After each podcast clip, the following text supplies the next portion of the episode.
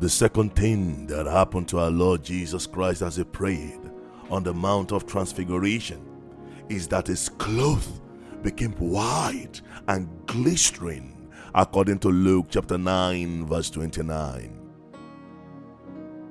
The first thing I want you to take note of is that spiritual clothing or covering determines the spiritual realm a man can operate or function.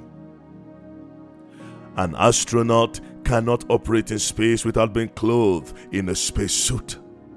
Neither can a scuba diver interact with their lives in the depth of the sea without his diver suit.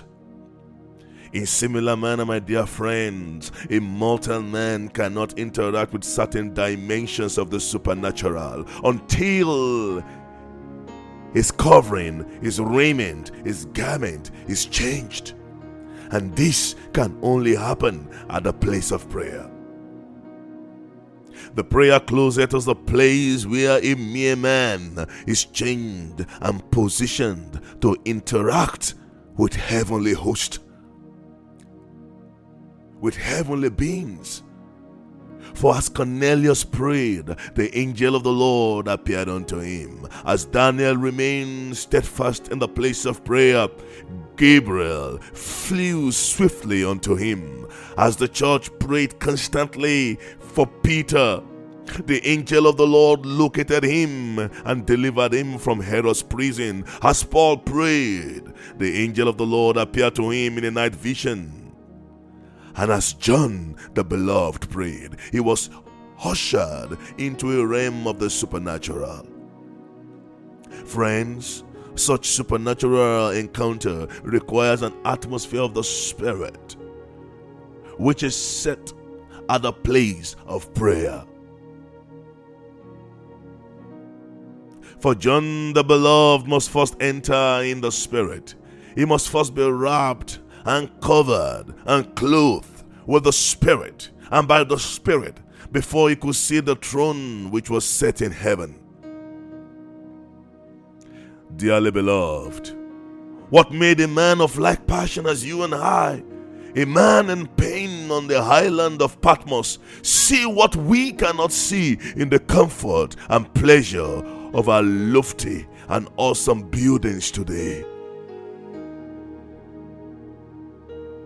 Sir, this man accessed depths of the Spirit.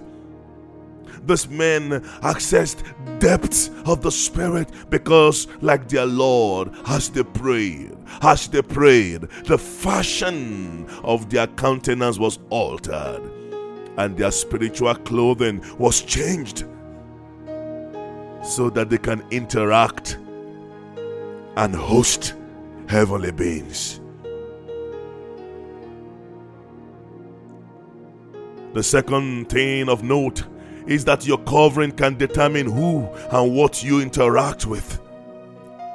For Joshua the high priest stood before the angel of the Lord, with Satan standing at his right hand to resist him, in Zechariah chapter 3 verse 1-5, until his filthy garment, his filthy clothing was changed. I see many people standing before the Lord in worship, and yet Satan standing at their right hand to oppose and to accuse them because of their spiritual clothing.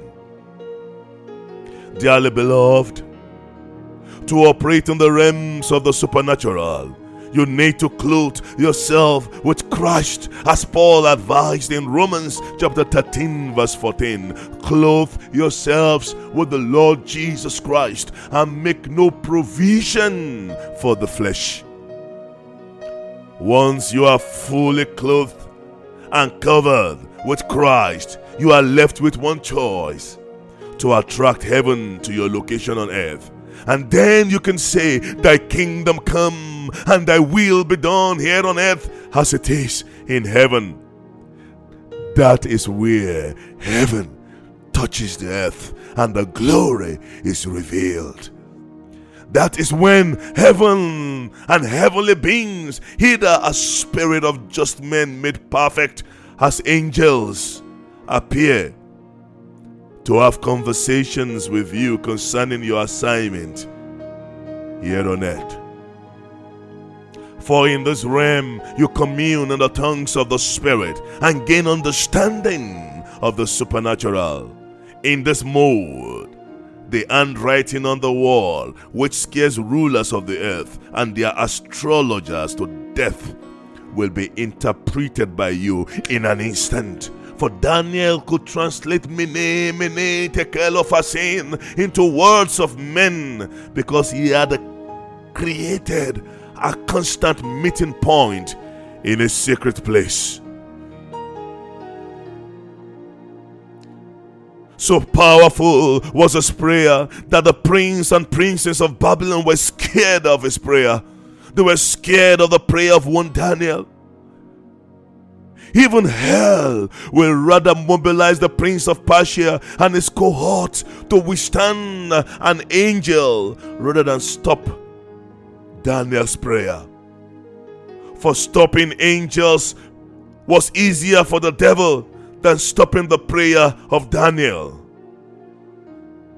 Not even the threat of the lion's den could stop him, for Daniel knew how to attract angels into the lion's den by his prayers.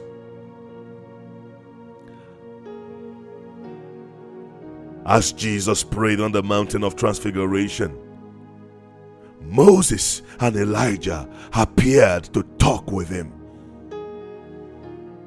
concerning the death of our Lord Jesus Christ, concerning the death he must accomplish. They spoke of the death he must accomplish. For at that level of deep supernatural interaction, even death is an accomplishment. For Paul said, I'm crucified with Christ. Nevertheless I live, yet not I that live, but Christ that liveth in me. Dearly beloved saints of God, three things happen on that glorious mountain as our Lord prayed. Number one, the fashion of his countenance was altered.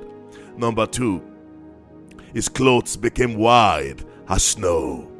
And then, number three, he had conversation, sweet conversations with heavenly beings. What happens to you as you pray?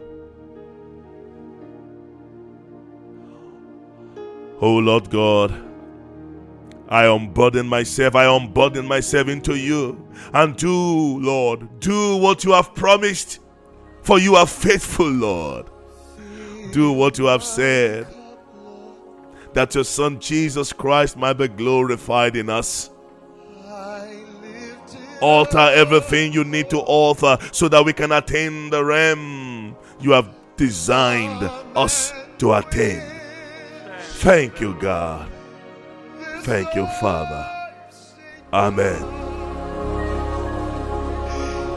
Fill my cup, Lord. I lift it up, Lord. Come.